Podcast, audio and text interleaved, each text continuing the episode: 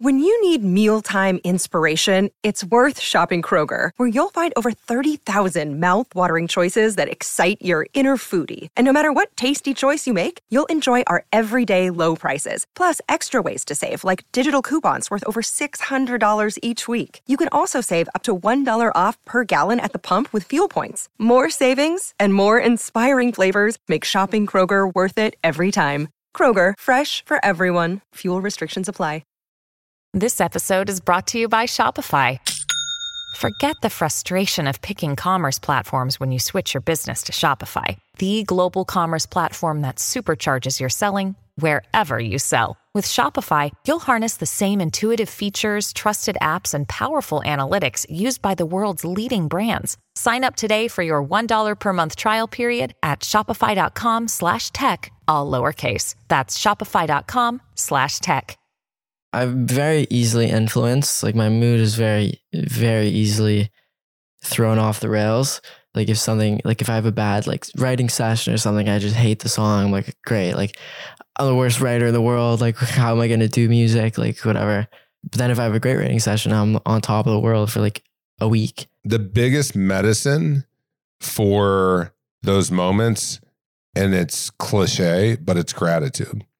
Mhm. and it is the biggest medicine for shifting that moment and creating an opportunity.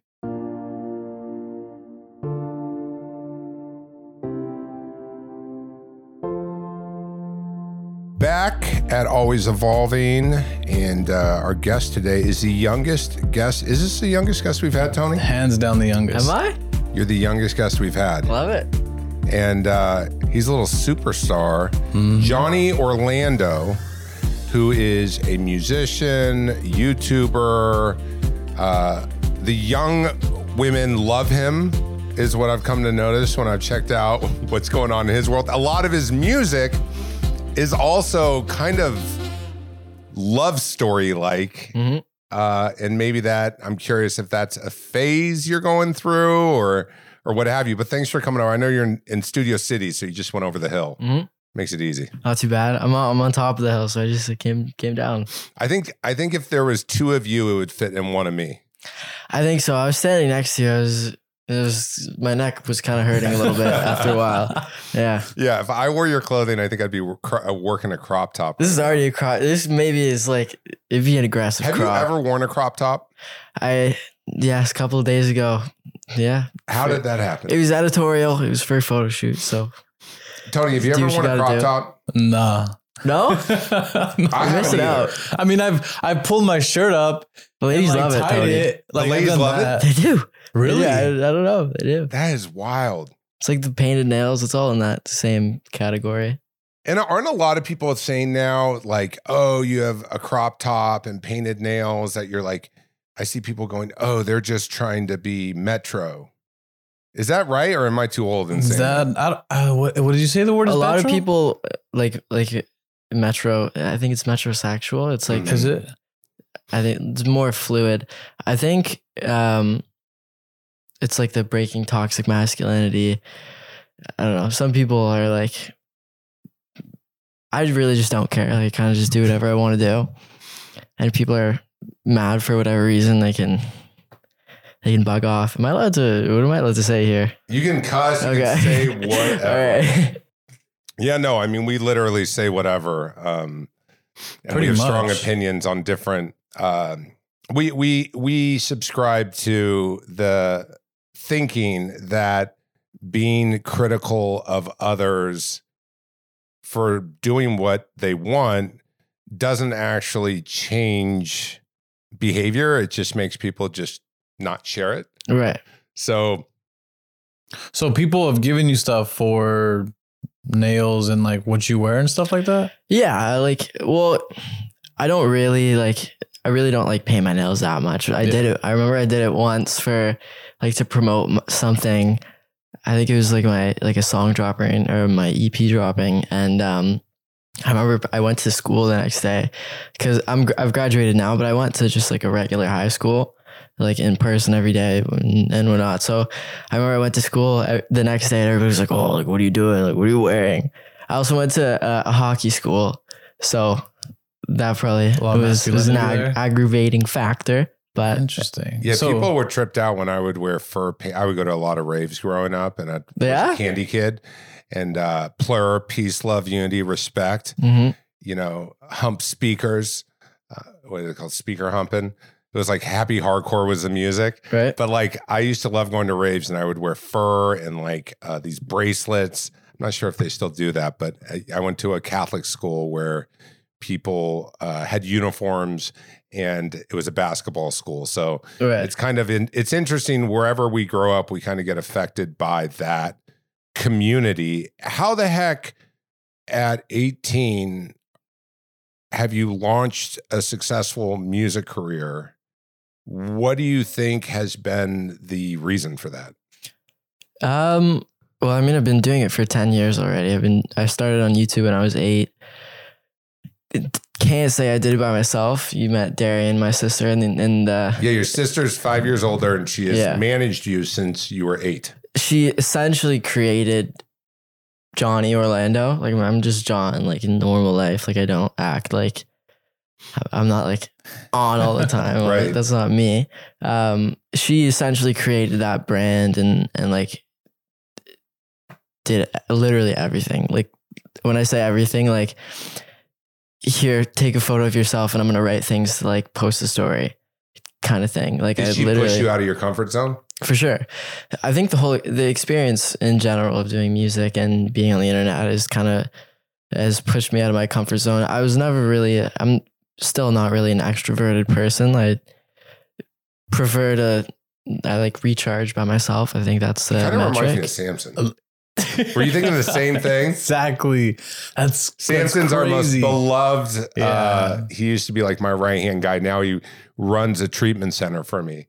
But everyone likes him, That's so crazy. but he likes to kind of, you know, pick and choose what he likes, isn't looking to be the social, uh, Mhm. get all the attention, but will do it as it's part of the job, but it Ex- isn't exactly. comfortable spot. That's not it's not my comfort zone to be like so I'll go to parties whatever people like start playing my music. I'm not like, yeah, like I hate it. Like I I've like left places before because What they was like the turning point for you with your sister pushing you? Because the great thing is you trust your sister. Mhm. Do you remember a moment? Um, there's definitely been like like little. I don't know. I really just never pushed back because I always like. I love trying new things. I love kind of just doing whatever. I love just doing things once, just to like know that I've done it. I hate. I don't want to. I never want to regret anything Right. and I have no regrets. So that's good on the right track. Um, I remember I think the first time she was like, "Oh no, like I really want you to do this," is like, um, I remember this. There was like a, you know, Cody Simpson. Yes. So he had like his hair a certain way, and like I always had like the Bieber flow. Like that's just what I was comfortable with. Had it forever when I was much younger. And she was like, "No, like I want you to push it back, and like we're gonna slick it back, and like whatever, it's gonna be great. Like just trust me." I was like, "No, no, no, no," and eventually I just like did it, and uh, it didn't look good, but I it like it just I think the act of doing it and continually doing that over the years has kind of led me to a place where I kind of just do whatever I want. And like I- at the shoot the other day where I had to Wear a crop top. rock the crop top. Oh, it was a crop top, and I was and I was wearing these uh, short little little jean shorts. Like Daisy Dukes. Exactly. So would I have done that like three years ago? No, but it's a gradual build. I think into And do you get to work zone. on the collaboration of what you wear, or does the magazine just go, we're putting you in a crop top and Daisy Dukes? They were no, they said uh oh, and if you're comfortable, this is the next outfit that we have in mind. And I was like, yeah, like whatever, let's just do it. What magazine? Can It was uh Vanity Teen. I have a question. So, how did it feel being in high school Mhm. with a big following? Um, it actually wasn't bad at all. Really? Yeah, it really wasn't. Cause um Is there like a popularity? Like, if if you have this amount of followers and you're like you're popular. Like, I I, I left high school right when Instagram started. right, okay. So like I didn't we didn't have social media like that. Like numbers weren't a big deal, but like now today, like was it like a thing where you're popular if you have this many followers? Um, not so much in Canada. It it's Mm. I think because I've also gone to school in LA and it was very much so like that here. I find that uh like place to place people their Are prior, different. are their priorities change and obviously in LA the city of the entertainment. Yeah, like I went to. Dallas yesterday. Yeah. Everyone was so nice. I said to Tony, I had to give a talk there. I was like, these people are fucking amazing. Mhm. They were so friendly, generous. And then I feel like if I did that same event in Los Angeles, Yeah.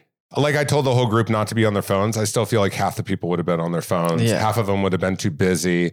I would have got resting bitch face from a few people who pretended like, what are you? You're not impressing or entertaining me. Exactly. So I think in I got really lucky. Like the the people that I went to high school with, um, did I like love all of them? Like no, obviously it's high school. It is what it is. But nobody was really like like rude and No one was or- like, you think because you have followers that you can be.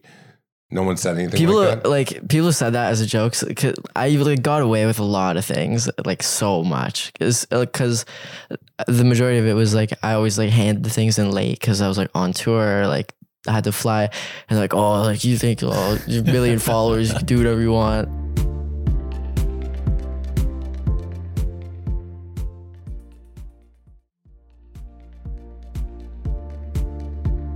How many followers did you have in high school?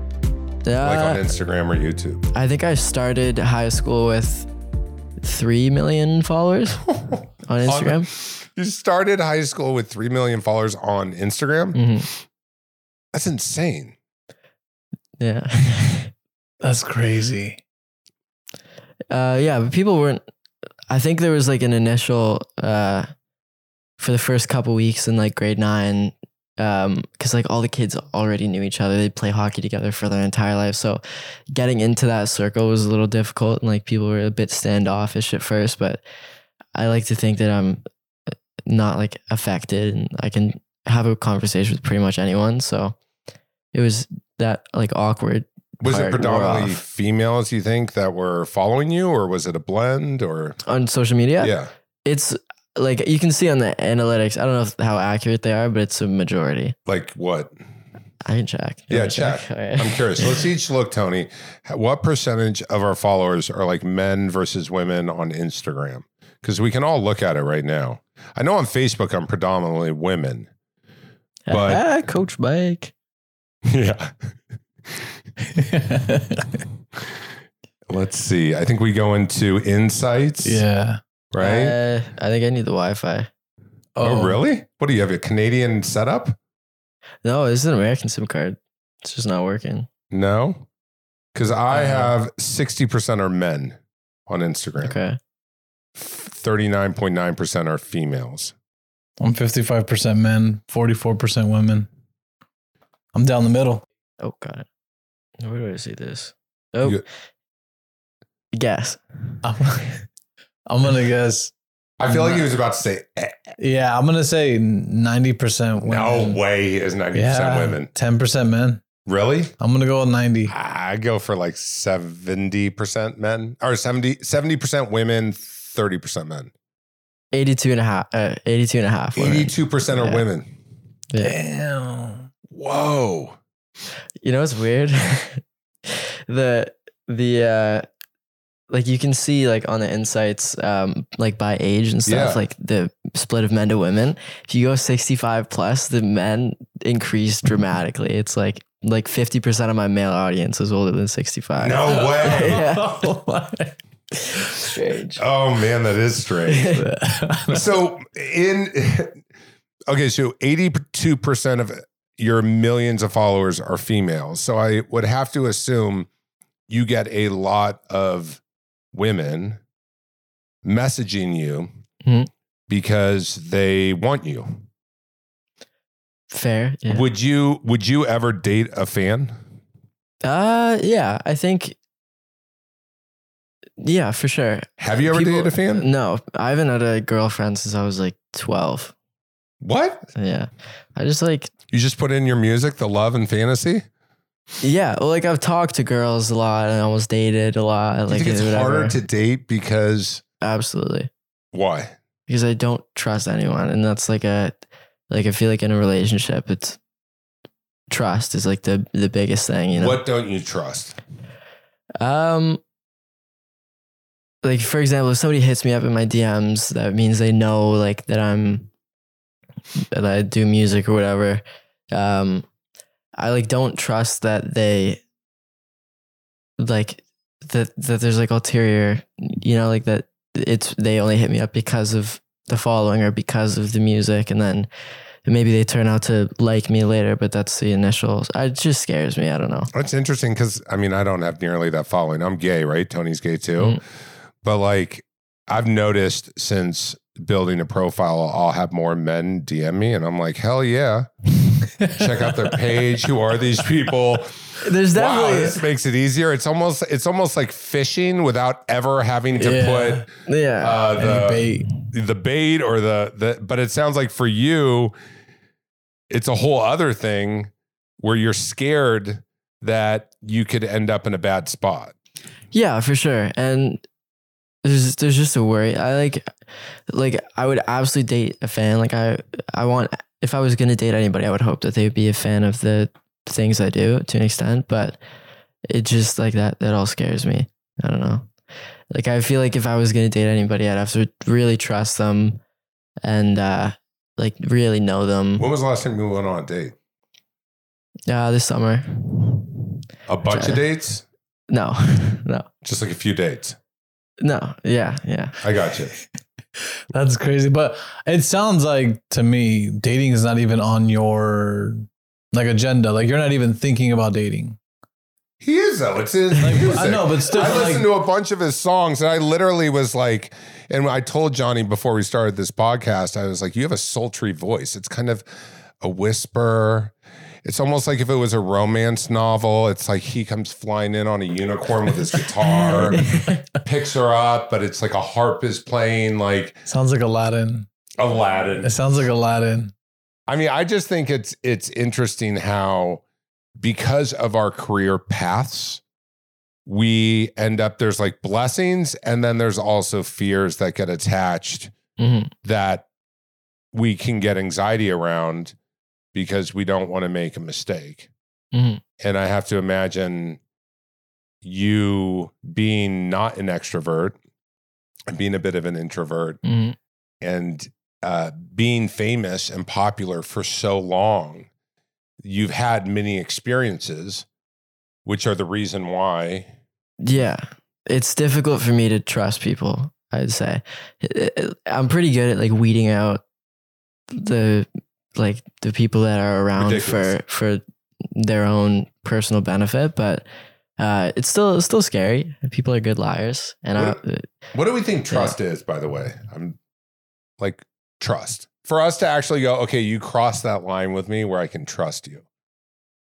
um, I mean, there's a million little ways to break trust. I think like uh, No, like- to gain trust. oh to gain trust. Oh, we know all the ways to break trust, Oh yeah. right? We're like, you know, Do we uh, oh, do we automatically give someone trust or no? Like if uh, not know, really. Maybe you do. That's uh I don't know. Line up. What more. is, but like to gain trust, it probably is, in my mind, if we were like to define it, it's probably consistency, hmm right? Consistency of its honesty. hmm Also, I, I feel like for me, like the general way that people act around me, I, you can I can kind of tell. Not like what their intentions are, but like their comfort level and like like if somebody just meets me and, and like if I like just meet like a guy like that like my friends know already, I'll be like, oh like what's up? And like you can tell if they care at all about like the the followers or whatever, or if they just literally just just don't, you know? I'll probably trust that person off the bat. And then until otherwise shown that I can't, then uh, that'll remain. I'm a I'm a trusting person. That's so, so contradictory, but I lose it very quickly, and I'm always vigilant as to what's happening in a relationship. But, but my question would be just in if we were looking at trust, consistency, uh, like I had Tony's boyfriend stay at my house while I was gone. Mhm. It's the first time he stayed alone in my house. In theory, I mean, I have some money, not much here. and I have Where at? art and you know, there's things that people could steal. Right. And I haven't spent a lot of time with your partner, but I was like, even the first six months Tony worked for me. Mhm. Samson and I, the first six months Tony worked for me. Samson and I wouldn't let Tony alone in my house. Really? Tony, Tony worked for me. It takes a while for me to be like, all right, cool. once you have it, you got the keys. Mhm. And I'm like, you're good. You just, you got the, key. I mean, you probably feel that, right? I mean, I didn't really get the keys, but I got the code too. Yeah, you have all the codes to everything in my house. Yeah. You know, like even Aaron, our audio here, you're always like, you have money sitting around. Like once you're in, I'm like, why? I assume you would be acting in integrity. Right. But to get there, it's interesting what it requires of someone. And I suppose being in Los Angeles, which is so much about advancement in career and being seen with different people, it can become a little complicated or confusing because any room you go into with people your age, Mhm. your radar is up a little bit, probably. Yeah. Radar and like, like, Like, is this safe? Um, exactly. Yeah. uh, what can I say? Uh, am I going to be just a conversation piece? Um, is it okay to talk to this girl? Because I also don't want to deal with drama Mhm. if I don't know, maybe she has a boyfriend and whatever else there is. Right. Yeah, for sure. I think, I think like the the first part of that. Every time I go into a room, I uh, here, I hate going to parties here. They're the worst because it's exactly that. I walk in and I'm like, okay, like who's here? Is anybody filming? Like, I that's just stuff that I have to worry about.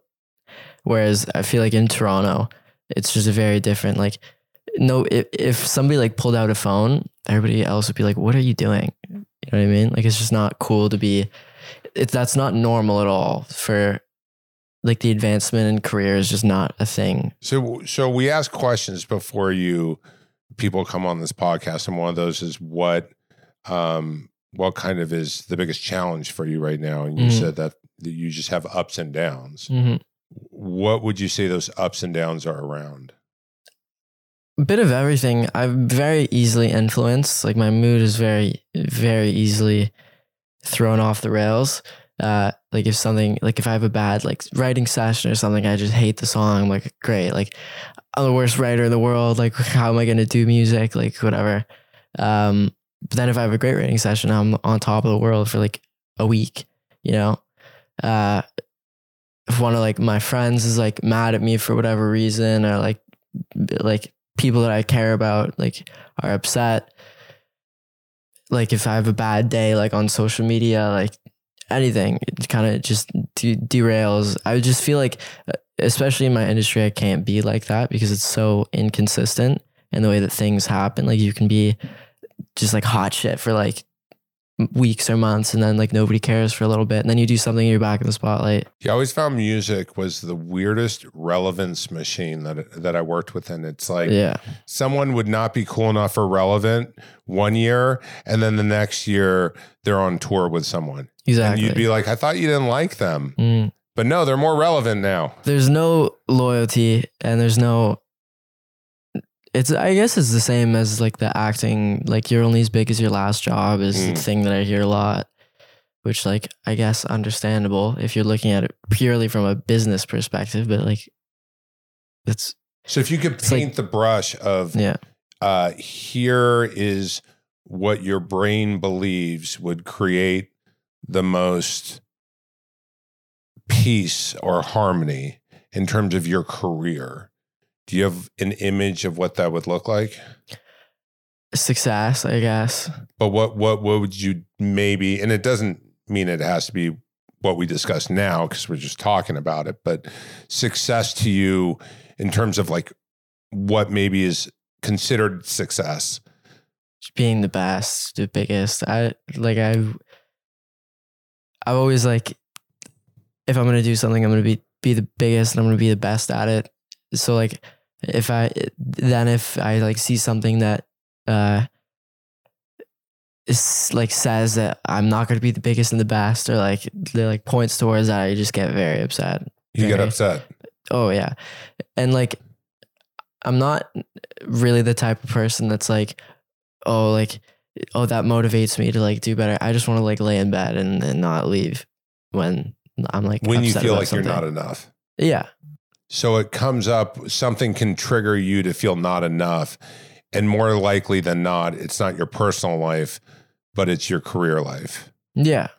Uh yeah, yeah. I'd Okay. so. And then in the career life, something that would make you think that you're not good enough could be album sales, streams, Yeah. All ticket of sales. Above. and the measuring of that in your brain is what you expect to be.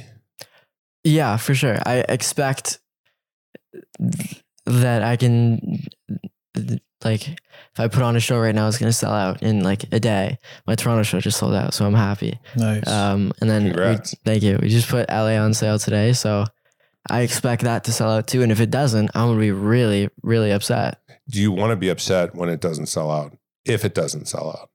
Uh, no, I don't love being upset about.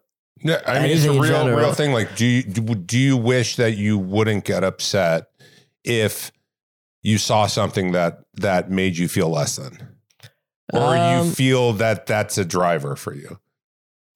it's not necessarily like a it depends i think i i think it's probably a good thing that i care um i don't love being upset and it probably motivates me at the end of the day but in that moment i just want to be alone You like be in my room yeah.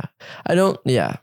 Ah, to to an extent. Yeah, shut down meaning you want to be left alone, yeah and, i need to think about it think you about need what to i'm think about. do You need your space, and and it's almost um, to some degree maybe your feelings are hurt because you're you're going. Hold on, I, I put so much effort into this, and um, somehow you're believing that you're not good enough if uh, something out there is messaging that to you. Yeah, I just have very high standards for myself, and when I don't reach that, I not not a good day. The biggest, if I could give you some feedback, Mhm. if you want it, I do.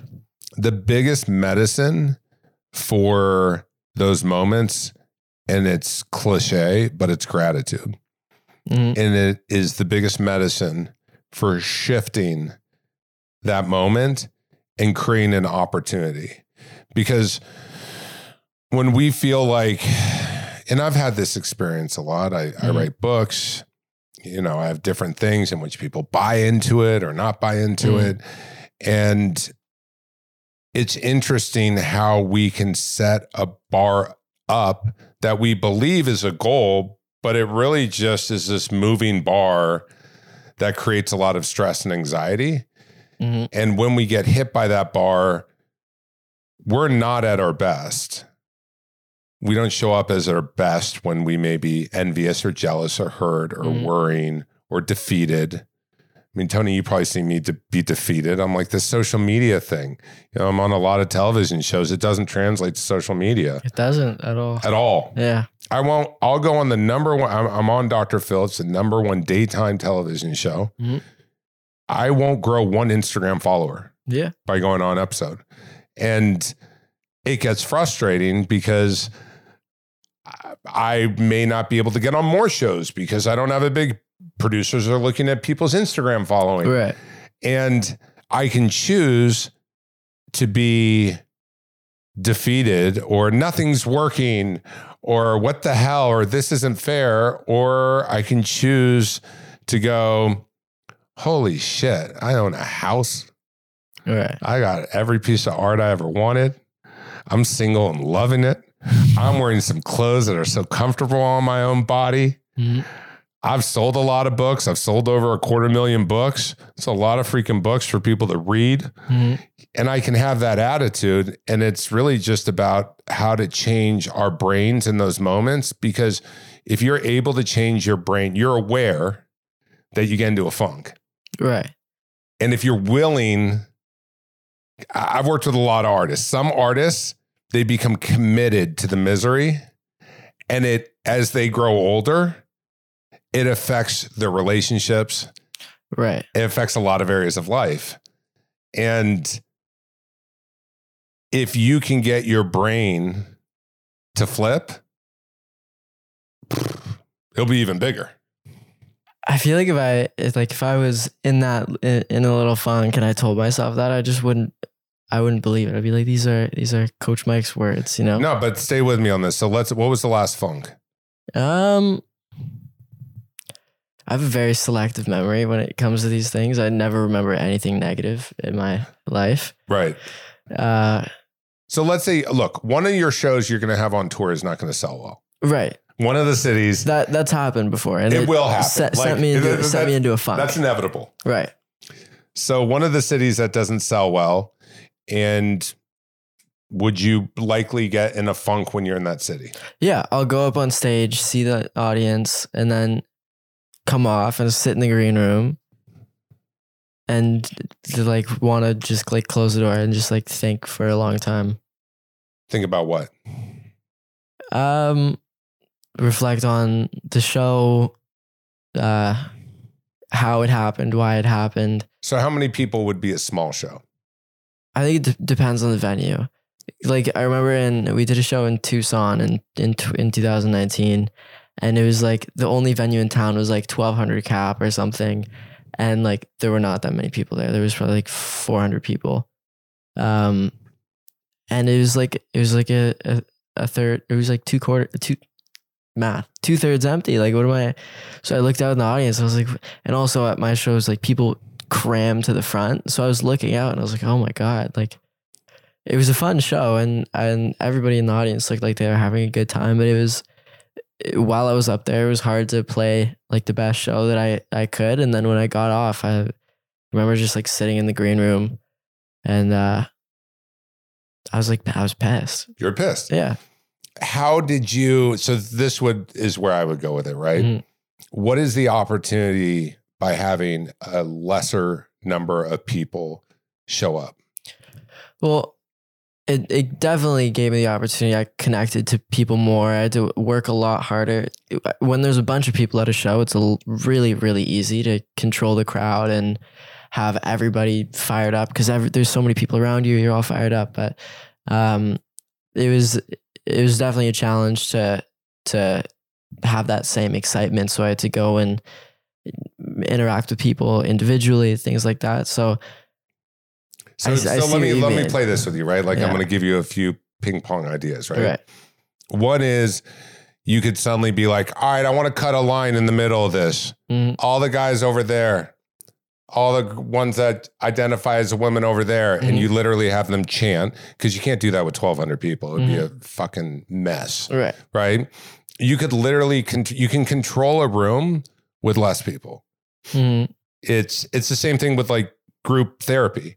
You have a group of 20, it's really, I mean, you you still have to work hard and sure more people may sing along. Right. But if you have a group of eight, you can run a more effective group. Right. And I know for artists, they can look out and then the managers at arenas will close off the back so the artist can't tell that there's less people and there's a lot of sensitivity around that. right. But if you have faith in that the universe and let's say things happen for a reason, do you have that kind of belief or not really? No. Not Okay. really. So you don't have any higher power belief? No. Okay. So your belief is you set up this scenario, there's 400 people, and you suddenly are making it about you hmm and not about them, Right. right? Yeah. Your job is to go there and be of service and entertain. Mhm. Would you agree? Yes. And what happens is your feelings get in the way. And then when our feelings get in the way, we start making it about ourselves. Right. and we start defeating ourselves. But would it be possible for you to make it about them in those moments? Yeah. My dad always says, um, you know, like this is the whatever 15th, 20th, 25th show you've done this tour, but this is the first time these people are seeing you. So you better give them fucking good show. You know what I mean? It, do you feel like you could take more risk with a smaller group? Um, that like deviate a little bit from what you would typically Right. do? I don't know exactly what that risk would be, but I assume For you sure, have it's like moments a where you talk, right. Yeah, it's like a focus group, I guess. where you do different stuff and get Right. creative. Right. But that doesn't inspire you. I like no, I like being challenged. Uh like cuz I just talk a lot and everybody's like, "Okay." um yeah, I think so. I think like the LA, New York, Toronto's like I kind of stick to the script somewhat cuz you know it's a big show. I don't want to You don't want to mess it up. You don't want to mess Right. it up. My whole family's in the audience, A&R's in the audience, label people. Um, you, said, is that inspiring? Well, if you have a gr- your brain right now, instead of seizing it as a grateful opportunity, Mm-hmm. you suddenly feel like it's on you. Mm-hmm. The excitement of what you're doing is dictated by an attendance, even though there's people there to see you. Mm-hmm. And so, being that it's a smaller group, how could you stay inspired? Or even equally as inspired as a New York or Toronto show? Mm-hmm. Your brain knows. I'm just trying to help you figure out and I'm poking around, right? Yeah. I liked what you said. You said, um, they're still there to see you. I guess that's, that's the, whenever I, I, I go back and think about the thing I said, my dad says, like this, is their, their first time seeing you. Um, that helps. What do you as a performer want to get better at? Um, I think talking to the audience. Talking to the audience. Yeah, I think so. having ha- feeling like you can riff based upon the day and not Yeah. be stuck to maybe a script. Yeah. Super common, by the way, even for artists who do arenas, hmm they'll stick to their same script. You probably have seen artists like this. Right. And then you're kind of like, you said the same thing, like, I love you, Minneapolis. Yeah. You know, and they do the same thing. And you're aware that you want to do it a little different. Mhm. Would you feel more comfortable doing that talking to a smaller group Mhm. as the first time you're pushing yourself Yeah, as opposed to a bigger group? for sure. You would. Yeah. And I did that in um, Pontiac, Michigan. Uh, this was like a really small show and like it was sold out. It was just a small room. It was like I think 300 people and uh the show the the it was the second show of the tour and it was probably the most fun that I've had on stage cuz like the stage was at like floor level basically. There was like a little like 4 inch stage and then we were separated by like monitors like at the front of the stage and then that was it. So I was literally like like closer than me to you to the people in the front row. And I just like kind of did whatever I wanted, said whatever I wanted. The stage was so small that I couldn't even really like move around or do any of the things I usually did. And then at that show, I got so comfortable, I think, in that moment with just like riffing my my performance and my uh, movement that I ended up just like talking and I was like, all right, like Pontiac, I know like whatever. I don't remember exactly what I said, but it was like, oh, we're just gonna have a great time. It was the gist of it. And part of it was because it was a smaller group Yeah, and the setup. yeah, So uh, I'm I'm just trying to find like some nuggets where you're like, ah, here's the opportunity. right, Smaller group, not as haha, but I've been meaning to talk about blah blah blah, right, or I be, uh, whatever it is. But you you have to become willing and not committed to the defeat. right, and it's a muscle. You like we all get triggered in life in different arenas or different situations. Mhm. If when I'm speaking to a group and then I suddenly see people on their phones, for me, before I would go, oh, they don't care what I have to say. And right, I'm all the way out here. What do I need to do? Stand on my head? You know, how to, but when you kind of start to embrace the opportunity that you can feel better about it, tends to work out. I mean, you're young and that's a great thing because you can change the trajectory of how you show up as an artist hmm in these environments. right. I I gotta ask really quick. You said you've been doing YouTube since you were 8 Mhm. How have you stayed relevant for so long? Like, what has been like your recipe? What have you done Have you rebranded yourself? Have you done things differently? Have you just stuck to the script? Like, what did you do to stay so relevant and get so big? Uh, definitely reinvented myself is the the I think the biggest thing. It wasn't really like um a conscious thing. I just got older, and so as I got older, my interests in real life changed, and the way that I presented myself changed, my style and everything. So every year, like when I grew up, my hair, was another reinvention, and that sparked a lot of uh discourse online and followers like as a byproduct of me just living my life. So yeah, I think it was easier for me in that sense to keep the relevancy. And now at this point, um, I have such like a like a dedicated fan base because they've seen me grow up. uh, Like Yeah. s- since I like my entire childhood is documented essentially, which is actually really sick. what did Um, you say? Really sad. no, really sick. Oh, sick. Yeah. Um I also never really had like a like a blow up moment. Like I never gained a million followers in like a week and then like it just kind of dwindles from there. Um it's been a slow build. Obviously there's been like moments where it has a little little uptick, but um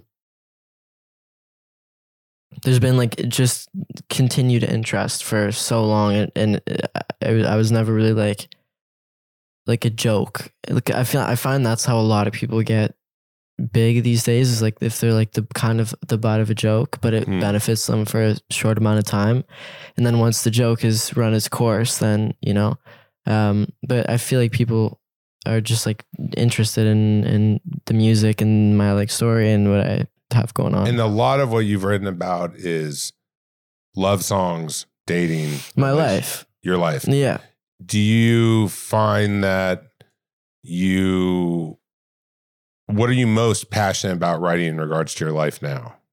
love is definitely Yeah. the thing that I like I gotcha. writing most about. Gotcha. I just find it's not like easiest for me. Like I'm not trying to make it easy. There's just like a lot to say. Like I, whenever I'm like talking to a girl or whatever, I just I think a lot about that and like w- about what she's thinking about. So there's just a million different angles to approach a song from.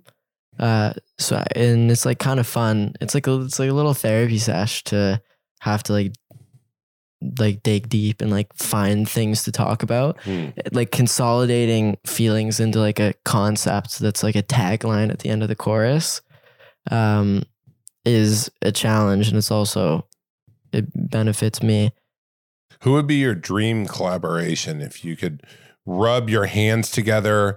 And this person would say, Johnny Orlando, Coach Mike. on the next flight? um i think this is a hard question. I get asked all the time. I my answer changes every single time. Um like right now like probably like a Lil Baby or something or like i really i love a Lil Baby. I don't know.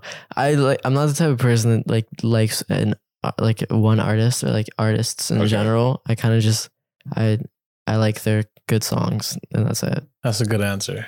That's a I great you answer. love Lil Baby. You like Love Lil Lil Baby? Baby. Yeah, he's sick. Nah, that's can't maybe- miss. Yeah, he can't miss. the last like two years no. since Drip Too Hard, he's just been on a like exactly, a roll. literally It's on a roller coaster, just all the way uphill. Yeah, I gotta ask, was your answer at one point only because he is Toronto's finest, Drake? yeah, It was Drake. yeah. Okay, I can see that. Because Toronto, Did you in, listen in to Toronto, CLB? he's like, Oh yeah. If Nobody. is. sponsored by any fashion brand, and it has to be one, Mhm. and you would be rocking. Who would it be? I kind of operate the same way as I do with music when it comes to fashion. You fashion. got one. By the way, Uh, otherwise you're gonna have to go around in crop tops for the next oh year. jeez, oh goodness. Um, Who would you have, Tony? I mean, we have to. like a brand. hmm What He's rocking them right now. Nike. Nike. you would I rock thi- Nike of any option on the planet? hmm I think Saint Laurent. I really like their Saint Laurent's their cool. clothes. You, Mike? Well, the problem for me is I often have to wear a suit. You know, uh, up to left to my own devices, I would be rocking, you know, Versace's. Their pajamas are amazing. Like I would just be in pajamas all day. If it could be up to me, I would get to a point in my career where I could wear really comfortable pajamas and somehow I would have the respect. Unfortunately, in the life coaching industry, there's like a standard people look at you as when I work with artists. Right. They're the coolest because you can be as eccentric as you want. For mainstream culture, Right. it doesn't quite work. They're like, what's what's he doing and why is he doing that? But maybe that day will pass. Yeah. You never know.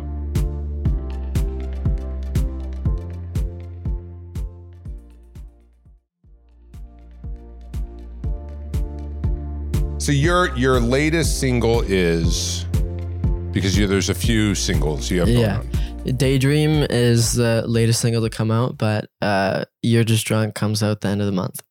You're just drunk. That's right. It's about drunk texting. drunk taxing. Yeah. Tell me what that is.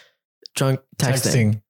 Oh, drunk texting. Yeah. I think you said drunk taxing. No. I'm like, this guy Johnny Orlando knows all about taxes and government. and- Hello. holy cow. Drunk texting.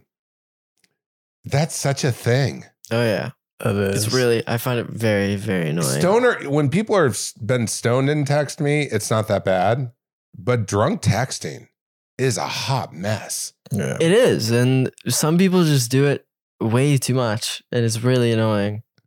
Um, the song is about a girl that like just did not stop like like however many weekends in a row and then finally I was like like she would say like incomplete sentences and like whatever and like never like wouldn't finish a thought like she'd say something I'd respond and then talk about something new I'm like okay I'm done with this and she said um you're just and I was like I'm just what I'm I'm what like what am I and she just wouldn't give me an answer um, and then I had the session the next day, and I was like, "This girl," and I was reading the text. I was like, "Look, this girl was saying to me," and then I was like, "She said you're just," and I like, and I and I don't know what that means, and whatever I asked her, she never responded. And then the one of the writers in the room was like, "Oh, that's sick. Like, you're just drunk." And I knew we made the song. Yeah, I like it. that. So, how many cities are you going on this next tour? Not uh, really not even planned Just yet. major cities. Just uh, we're doing LA, Toronto right now. More of like a like a promotional thing. Mm. Um, and I, I like I I really just want to do shows again. So I was like, hey, we should do a couple shows for promo. If you think it'd be a good promo uh, opportunity, and then everybody was like, all right. Um, but yeah, and then we were thinking about New York, but yeah, just LA, Toronto for now. LA and Toronto for now. And um, everyone obviously can find you on social media on all your platforms. And we're out of time. It flew by. Oh, we did indeed. We flew Yeah, yeah. by Johnny Orlando. You're welcome here anytime Thank you. you want to hang and get away from the family. Thank you. Um, and uh, I'll be your gay uncle. Wonderful. That's the newest. That's my new role with you. I already have one. You could be. Well, there he's he's, he's okay. okay. Um, there's, there's a lot of suspicion around him. Um, I don't even know who this is, by the way. I'm just talking shit. I got replaced really quickly. He's like, I already got a gunkle. No, no, I was gonna say like, you oh, could be my. what I do now? I could have a second one. It's okay. Yeah, I'll be I'll be like um the weird uncle. He's like said it so my uncle literally just eats baked potatoes and steak every night for dinner. Uncle Steve. And Ah, Uncle Steve was, just wants to get shredded, eh? yeah, he does. But so what we talked about today was uh, a lot. We talked about how you can. Uh, there's a lot of discomfort in any of our careers at different times, and we get in a pattern where we end up feeling like we're not enough, or something outside of us is communicating to us that we're not enough. We all have different ways of coping. Sometimes we shut down, sometimes we isolate, sometimes we go drink, sometimes we do drugs, sometimes we drunk text, Mhm. and we all have different ways of coping. Um, Johnny has talked to us a little bit about trust and how, uh, you know, he has a lot of uh, experience with this new era of having a massive platform since he was young and what that looks like for a lot of parents who are uh, pushing their young kids what advice would you give them because there's a we have a lot of listeners who are parents and a lot of their sons and daughters parents pushing their young kids to Be performers, entertainers. don't do it at all, please. Don't push your kids to social media. Being on social media is not easy for a person's mental health. So if you're concerned at all about that, then maybe think twice in that regard. My parents never like my sister like pushed me to do things, but she never was like, "Okay, we're recording a song today. There's nothing you can say about it." Like it was like she was pushing me to do better because I wanted to do the music and I love doing it. Uh, nobody ever has forced me to do anything, and I would resent it very quickly if they did. Um, So the advice would be listen to your kids and what they actually Yeah. want, not what you believe they could have. yeah, for sure. And I've seen the family vlogger, like, I've seen the result of that, and it's not pretty. Broken relationships as your kids grow into adolescence and become independent. They'll, it's not not pretty. So maybe think twice. Think twice before you push your kids down. I would feel guilty even pushing my dog Vita Maria to be a star. I would start to feel a little bit, uh oh, it's a certain type of diet and attention. Yeah, it's it's a lot of work, and if you aren't into it, it's miserable because uh, there's like have been points where I lost, didn't lose interest, but lost motivation catastrophically for a couple weeks, and then it's back. But for those couple weeks when I had to do like music stuff or like whatever, it was miserable because I just I was like I just don't want to do this right now. Mm. Um, yeah, don't do it. Well, I appreciate you coming and sitting down with us. You made a new friend here. Couple new friends. couple new friends Love it. here and um, New uncle. make sure you click to subscribe always evolving share it tag us tell your friends tell your mom's friends tell those friends that you don't even talk to anymore so till next time keep it magical This has been a Stage 29 podcast production. The podcast is executive produced by Patty Ciano, LaFern Cusack, and Stephanie Kaysen. Our audio editors are Jackson Ruff and Jonathan DeMatti. Callie Keltz is the social media producer, and a special thanks to the rest of our podcast crew Rawani Horenegay, William Cusack, Lisa Clark, Katie Brown, and Morgan Kaler. The Always Evolving with Coach Mike Bayer podcast is for informational and entertainment purposes only and is not intended as a replacement or substitution for any professional, medical, financial, legal, or other advice, diagnoses, or treatment. This podcast does not constitute the practice of medicine or any other professional service. The use of any information provided during this podcast is at the listener's own risk.